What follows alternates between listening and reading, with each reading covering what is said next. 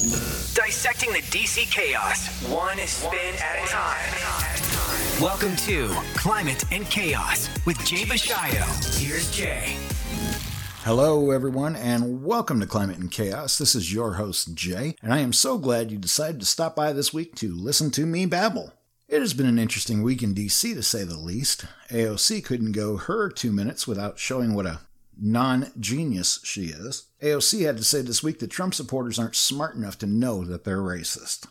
This coming from a woman who can't operate a garbage disposal? I'm not overly offended. Moving right along, we have an interesting character that was born of the Trump administration and now has again followed suit with so many others. They have turned their back on President Trump. How about Anthony Scaramucci, guys? He has become Michael Avenatti 2.0. I am telling you, I think he is actually trying to audition for that job at CNN. He has been on show after show just bashing on the president. He has been all over Twitter doing the same thing. I mean, the guy is definitely an expert on Trump, right? He did spend 11 days in his administration, so I would say he pretty much knows everything that there is to know. I digress. The Trump rally on Thursday was quite a unique event. President Trump managed to shatter a record previously held by Elton John for attendance. Now, think about this for a second. This is a president, folks, not a music entertainer not a big celebrity in that sense. He's not that person anymore. Now he's President Trump, and he is shattering records held by not just a performer, but by Elton John.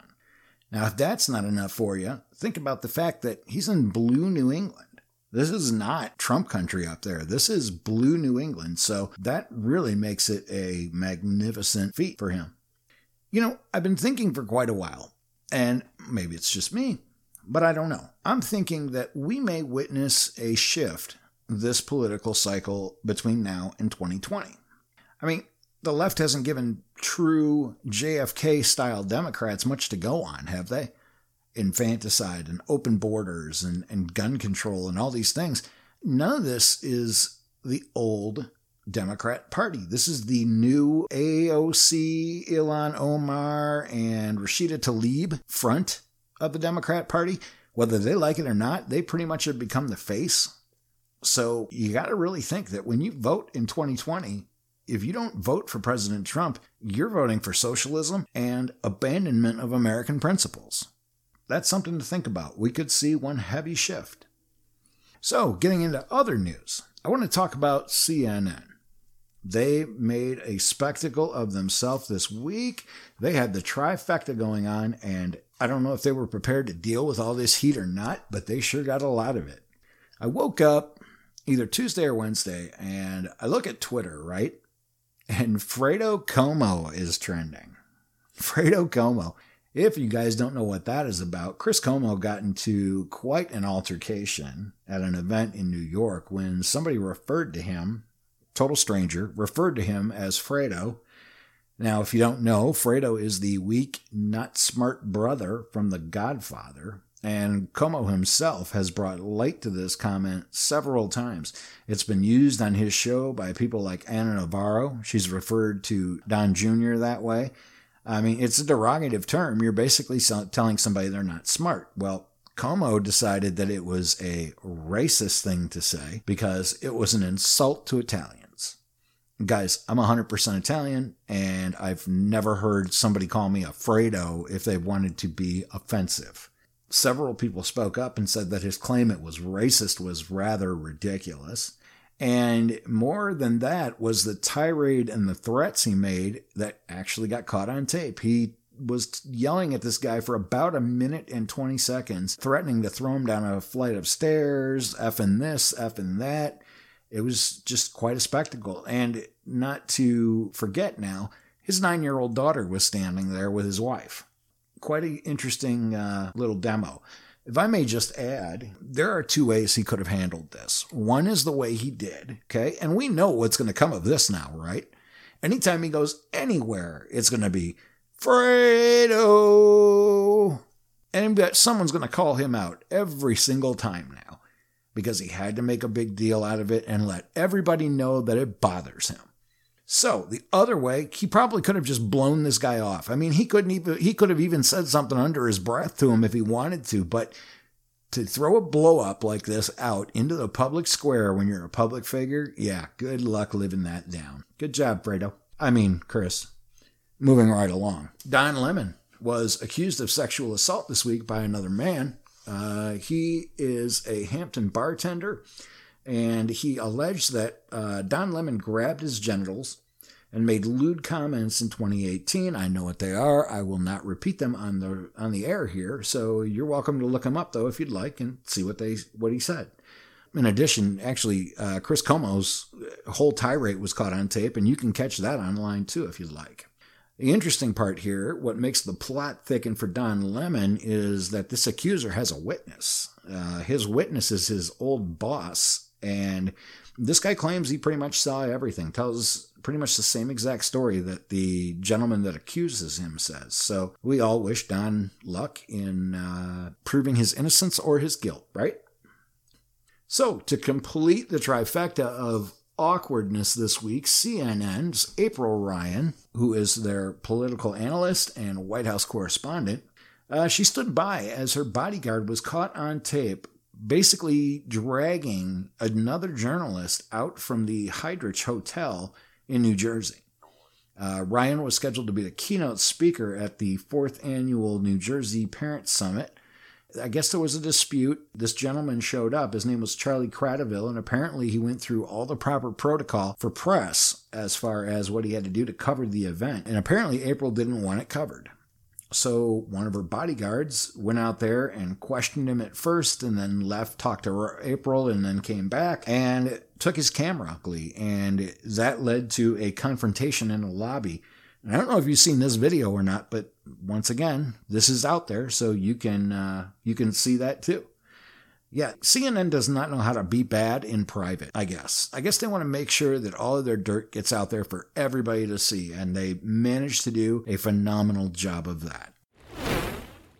So, it wouldn't be a normal week if we didn't have a shooting, right? We had to have a shooting this week. Uh, we had a shooting in Philly, actually, Philadelphia. Uh, shooting took place in Philadelphia's Nicetown-Tioga section of town. Uh, six police officers, yeah, you heard me right, six were wounded by gunfire, and another was injured in a car accident on the way to the scene. It started out as a hostage situation after uh, Philly PD went to serve a narcotics warrant and it escalated into an exchange of gunfire. Now, there's some caveats to this story that need to be known, okay? The most despicable event that took place was how these 2020 Democrats had basically ran to the microphones again as the events were unfolding. Like, we didn't even know what was going on yet, but they were at the microphones just blabbing away. A good example is Kamala Harris. She just happened to be on a talk show when this happened and they asked her about it as it's in progress. She she was on TV, so she couldn't have known anything that had already happened. But her fallback was that, well, you know, under my administration, I'm going to give Congress 100 days, and if they don't act, then I'm going to executive order it, and that'll be the end of it. And this won't happen under my administration. Yeah, right. Nice way to politicize a tragedy. Now, I talked about this last week. The Democrats just love a tragedy because they're they're just so inept about dealing with them, but they're so quick to publish their views on them. Now, Mayor Jim Kenney, of course, he rushed to call for gun control. This is the same guy who was caught dancing after his city became a sanctuary city. This guy couldn't give a rat's rear end about the people of his district, just illegal aliens and things like that. Now, why don't we do something that you would think the media would do, but of course they fall short? Let's take a look at the shooter. Okay, the shooter was 36 year old Maurice Hill. He's got an extensive criminal history, including past convictions of gun crimes. His first arrest at 18 years old was in 2001. He had a gun he was caught with with an altered serial number. That's a big deal, folks. I don't know if you're aware of that, but it is a really big deal. If you've got an, uh, a, a, firearm of any type that has an altered serial number, that's a federal offense, I believe. I know for a fact it's a felony. You might find yourself in trouble with the ATF.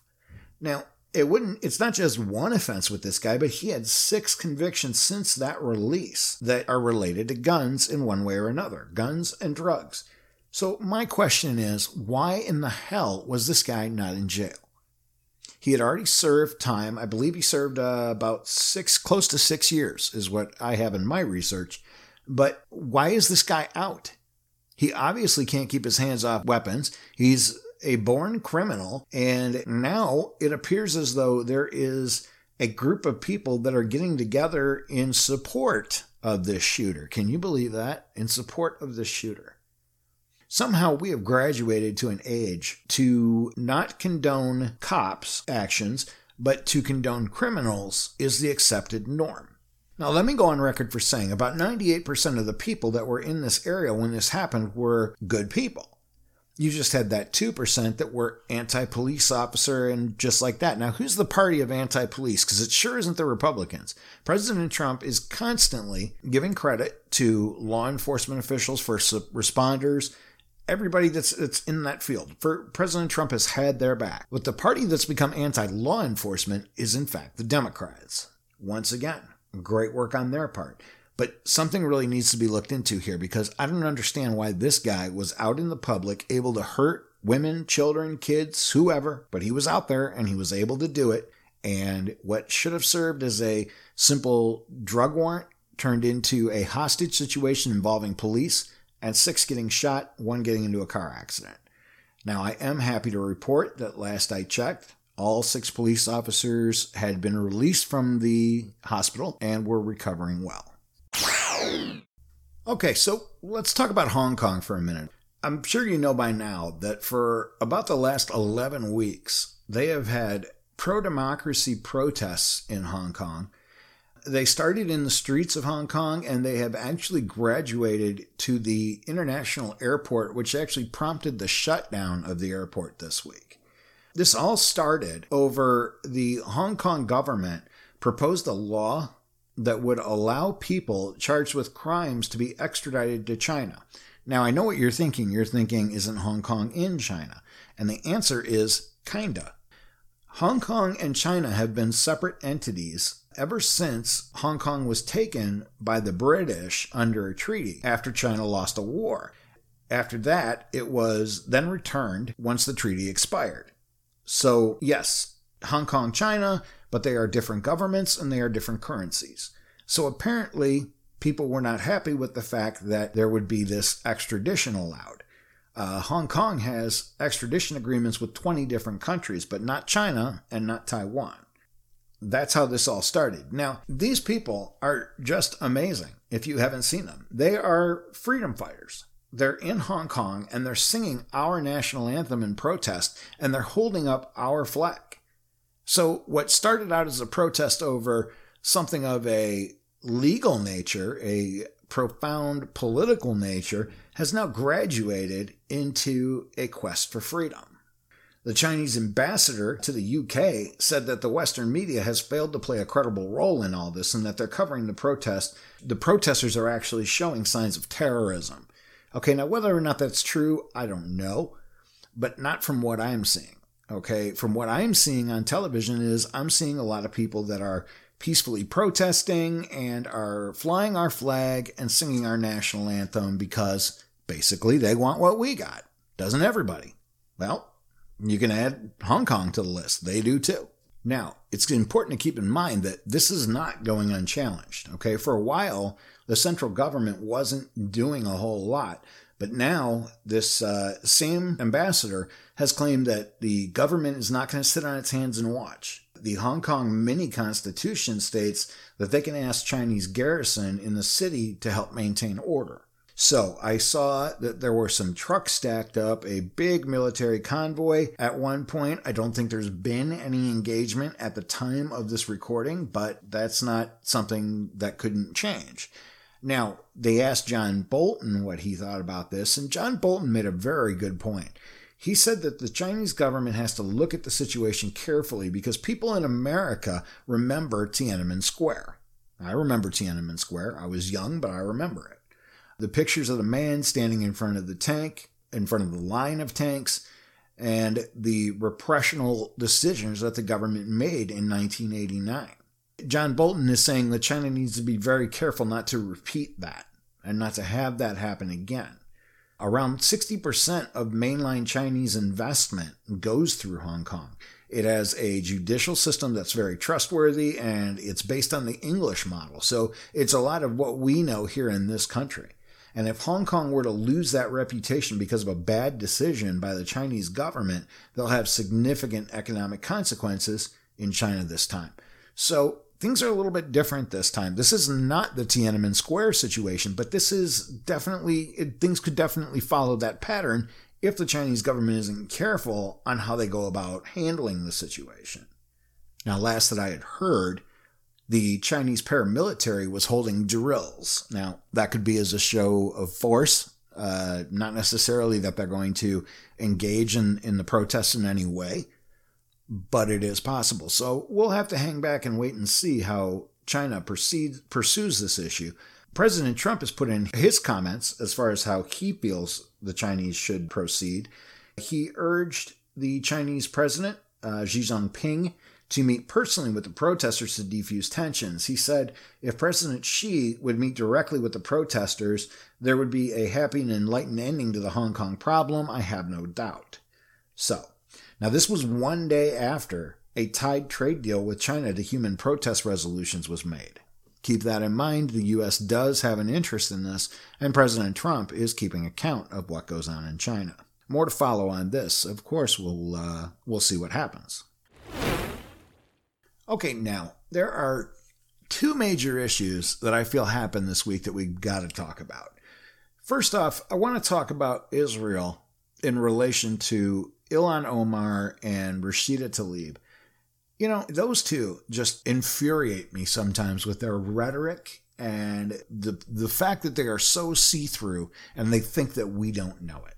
Of course, by now you know that Omar and Tlaib had planned on going to Israel, even though their travel itinerary said they were going to Palestine. But they were planning on going to Israel, and I don't care what anyone says. Their entire reason to go was to promote their BDS position of the of the BDS movement, and it was to cause trouble and to stir up controversy. They didn't go with the Democrat convoy that went a week ago they wanted to make their own special trip to go. There's many reasons why they wanted to do it, and none of them were good. Wonderfully enough, it was made a decision this week early on that Omar and Tlaib would not be accepted into Israel. Now, there were a couple of reasons given for this. First off, these two ladies are supportive of the BDS movement. If you're not familiar with the BDS movement is, BDS stands for boycott, divest, and sanction. Now, defined by the BDS.com website, they define it as a Palestinian led movement for freedom, justice, and equality. BDS upholds the simple principles that Palestinians are entitled to the same rights as the rest of humanity. Okay, now let me tell you what it really is. BDS is nothing more than a way to economically break down Israel and force them to give in to Palestine's demand of land that they're not entitled to. In the Bible, I'm not going to quote the Bible, but in the Bible, the land that Israel occupies was given to them by God.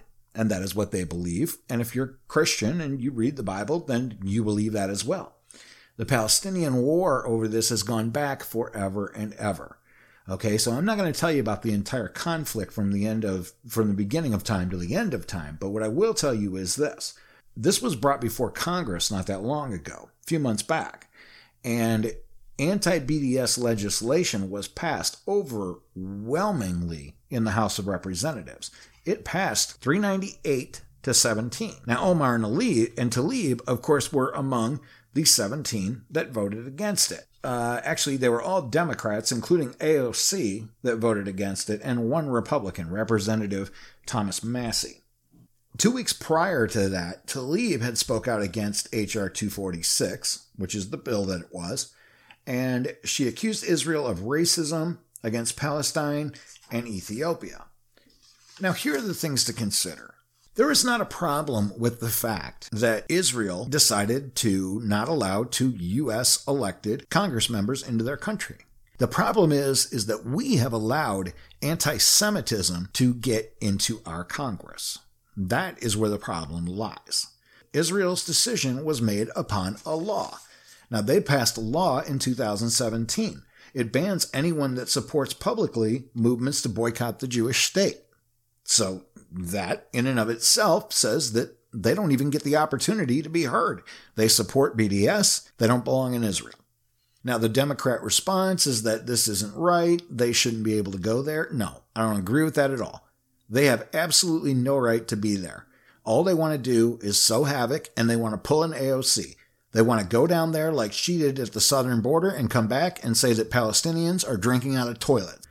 I wouldn't give them the chance to do that either. That's a ridiculous thing to think about. Now, it has circulated that their itinerary for this trip, it involved meeting with no Israeli leaders. It involved no contact with anybody other than the people that they wanted to talk to. It, wasn't like this was going to be an education or a learning experience for them on the ways of Israel. It had absolutely nothing to do with that. This was just a chance for them to spout off their anti Israel point of view. So, after all this went on, Tlaib starts pointing out that she has a grandmother over there and she wants to see her grandmother and she asks if she can go on humanitarian grounds. So Israel actually does the right thing here. They grant her access on a humanitarian basis to visit her grandmother and they tell her, you can come, but you can't support your BDS movement while you're here. And this only applies to Tlaib, not Omar. Her response is that due to the racism and the oppression, she's not going to go see her grandmother. So I guess when it comes down to it, her grandmother was not as important as her anti Semitic views. That's what this all comes down to. This was a major political stunt aimed to make Israel look completely foolish and to make those two look like they're the savior of the Palestinians. This was ridiculous. I don't even believe it was tolerated as an issue. President Trump did weigh in on this, and he put in that his opinion was that the Israeli people should not allow these two to come in. The decision was not President Trump's, he offered his input, but what got them banned was their behavior, not anything else. Now, this wave of anti Semitism that's starting with the squad has now trickled into the 2020 Democrats. Now, of course, we all know that Ilhan Omar has made anti Semitic comments, but we also know that their influence now has affected the way the 2020 Democrats look at Israel. They all decided, pretty much all of them, wasn't uh, every single one that I know of, but at least nine or 10 of the 2020 Democrat candidates have boycotted APAC. Now, APAC is the American Israeli Public Affairs Committee and always it's a big deal every year. This is always something that is supported bipartisanly. This year, they didn't have attendance from Kamala Harris, Bernie Sanders, Kristen Gillibrand, Elizabeth Warren, Robert Francis O'Rourke, Peter Buttigieg, is, uh, Jay Inslee, Julian Castro, or Amy Klobuchar. All these people chose not to show up. So this is another thing to consider in the look ahead to 2020 do we want to be anti our biggest ally in the Middle East, which is what Israel is? We've had a 50 year relationship with Israel. And if it's left up to the Democrats, that relationship will be no more. Quote me on that. That's the way it will end up. Put this in perspective for you, too, getting back to Omar and Tlaib. You know, in the Quran, it says, do not take in infidels as friends. So, what were they going to Israel for? The Israelis are considered infidels. So, what's the point? I just wanted to mention that too, because I just found that kind of kind of interesting when I was doing my research. So, something else to consider right there. Okay, so moving right along, I got to get to the episode of all episodes this week, and I think you know what I'm talking about. Jeffrey Epstein, on August 10th, committed suicide now, that's what we're being told. And as of when I recorded this, the medical examiner for the city of New York City has come out and concluded this to be a suicide. Now, I can hear you saying, yeah, right. Let me go over the timeline of events that occurred since Jeffrey Epstein on July 23rd, and we'll go from there. Now, his first suicide attempt was on July 23rd. He was found in his cell, nearly unconscious, with neck injuries. Now, officials believed it to be a suicide attempt, but couldn't rule out an attack. So he was placed on suicide watch and he was given daily psychiatric evaluations. Okay, so that was his first attempt, supposedly. Now, after a week, he was taken off suicide watch. So, why was he taken off suicide watch in the first place? The reason why was not immediately given. No one gave a reason. But it would have had to have been approved by both Metropolitan Community Corrections Center's warden and their chief psychologist. So they would have had to approve it. So obviously they know why, but they're not saying. Now, a lawyer for Epstein's cellmate thinks that Epstein may have talked his way out of Suicide Watch. Apparently, he's rather charming and manipulative. Yeah, no kidding, right? I mean, he's wooing all these underage girls into bed. Yeah, I would think he probably could talk his way off off Suicide Watch. So that part I actually believe. Now let's jump to August 9th here. Okay, now this is the day before Jeffrey Epstein is found dead. Okay, now it was this day when thousands of documents are unsealed about a defamation case that is against Ghislaine Maxwell. Now, she's the woman accused of recruiting for Epstein, and this case was brought on by a Virginia Roberts Giuffre. Now, we'll get back to her in a minute because there's some interesting news that came out of this doc dump. But this doc dump had actually revealed a lot of high profile names that had either partied with Epstein, flew on his plane, or there were allegations of impropriety. Some of these names were the retired Democrat senator from Maine, George Mitchell, former New Mexico governor, Bill Richardson, and the Duke of York, Prince Andrew. Okay, now he was involved in this supposedly. Now, I just want to say that all these people at this point have maintained their innocence and stated that they were not involved in any impropriety with underage women. So now, be that as it may, let's see what we have here. Okay, huge doc dump comes out, names are named, Jeffrey Epstein is dead the next day. Yeah, we're supposed to believe that that was suicide, right? Okay. Now, he had shared a cell with an ex cop awaiting trial for murder and drugs. But when he was returned, he wasn't returned to that same cell when he was taken off suicide watch. So why not? There was no reason given. But he was put in a different cell. And the identity of his new cellmate wasn't given. But at some point before he died, that cellmate had been removed. And they said it was, I had heard that it was very unusual for him to be in a cell by himself. But that's exactly how he was. He was in a cell by himself. No new cellmate. And he left the cell alone for the remainder of that Friday night prior to his death. So, like I said, people have stated to media members that that is an unusual thing. Why would they do that? Why would he be given a cell all by himself? On August 10th, the guards didn't check on Epstein for several hours. Now, protocol is they're supposed to check on him every 30 minutes. There's two correction officers working. Both are in the middle of working overtime. One is actually in the middle of an 80 hour week.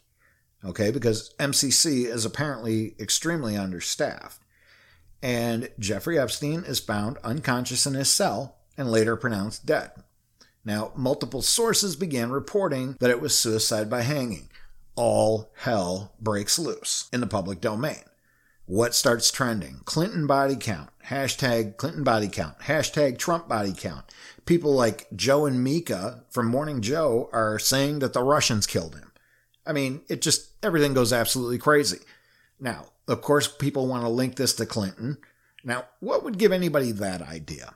It turns out when the feds raided his island in the Virgin Islands, it turned out they found now you've either seen this or you haven't, and if you've seen it, you're probably still laughing. But Jeffrey Epstein had a portrait of Bill Clinton in Monica Lewinsky's blue dress and red heels.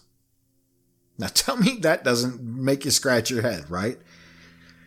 The Clintons are strange. I, I will go with that. They are extremely strange. But of course, people speculate that the Clintons are responsible this for this because it seems like everybody that may know anything about the Clintons seems to end up dead. Where do we go from here on this, folks? What are we supposed to think? Do we really think that Jeffrey Epstein was about to sing on all these high powered people? And uh, nah, he changed his mind. He killed himself instead.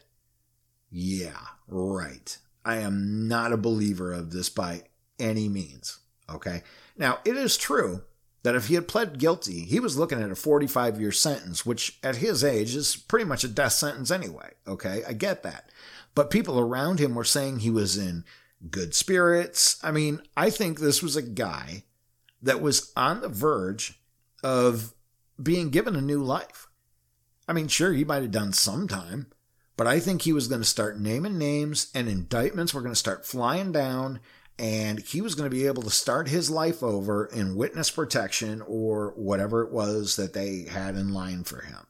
Now, the Bureau of Prisons, of course, is under fire. Bill Barr has come out and said that he's shocked and angry, and he's ordered the FBI and DOJ to do investigations. Now, this is the same FBI that invented the Russian collusion story for so long, right? We're supposed to trust these people to get to the bottom of what happened. And like I said, at the time of this recording, it has been officially ruled by the medical examiner of New York City that this is, in fact, a suicide. I can count probably on one hand and have fingers left over if I counted the amount of people that actually believe this was a suicide. So, this is the deep state at work. That's that's my opinion. I'm allowed to give that because this is America and that's what I think. I think a lot of you believe the same thing I do.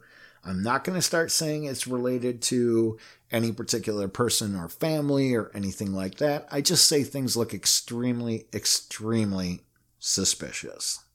The biggest problem I have with Jeffrey Epstein's suicide is that his accusers will no longer get their day in court.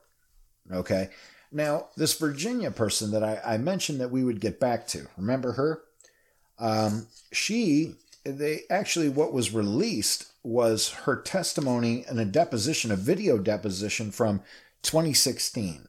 There was a lot of information that came out about that, including information on President Trump and on Bill Clinton. First, let me just mention the document dump not only did it include this video testimony uh, from 2015, I'm sorry, 2015, not 2016, uh, where she said she was kept as a sex slave in the early 2000s when she was underage, but uh, there was also an Amazon receipt. This Amazon receipt, receipt was in Jeffrey Epstein's name, and it was a receipt for purchase of books. The books included S&M 101, a realistic introduction, slavecraft, roadmaps for exotic servitude, training with Miss Abernathy, a workbook for erotic slaves and their owners.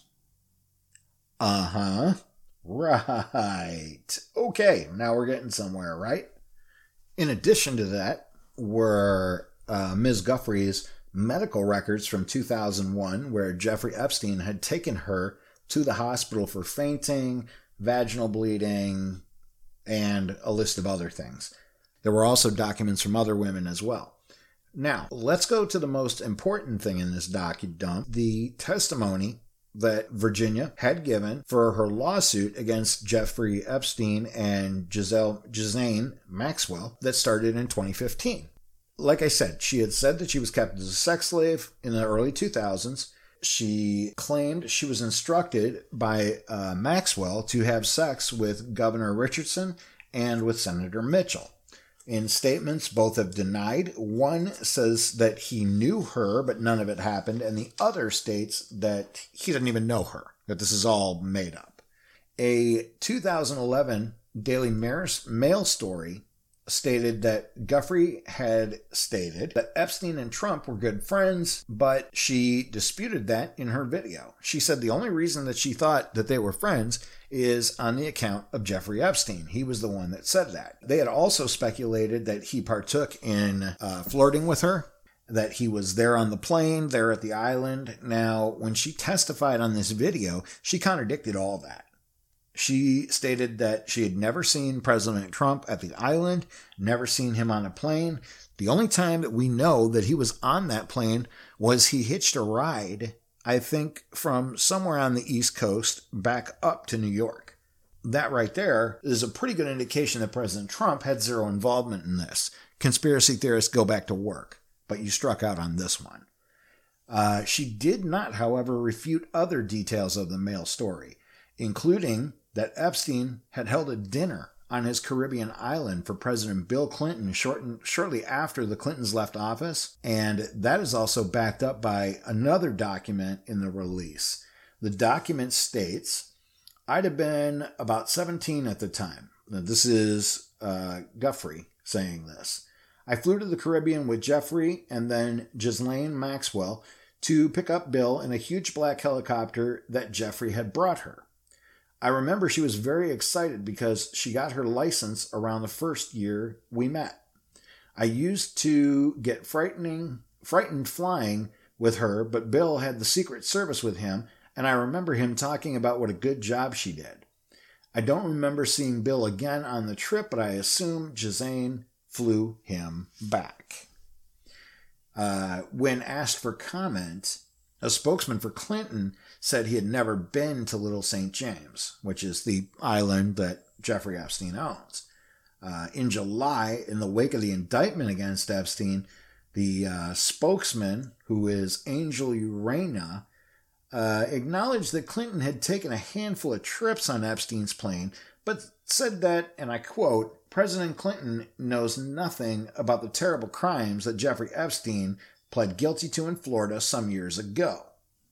So we'll see how this turns out, but I there is definitely going to be a lot coming from this. So stay tuned on this as well. All right, we covered a lot of information this week. It has been an informative week, has it not? These podcasts are possible because people like you actually take the time to listen to me. I can't thank you enough. Again, like I said earlier, and I say it every week, and I'm going to keep saying it until my follower count is through the roof. Please follow me on Twitter and Parler if you haven't already. I am at Proud OIF Vet. You guys have a wonderful week, and I will be back with another podcast on Monday where we will talk about all the wonderful things that happened in DC this week. Till we meet again, take care of each other.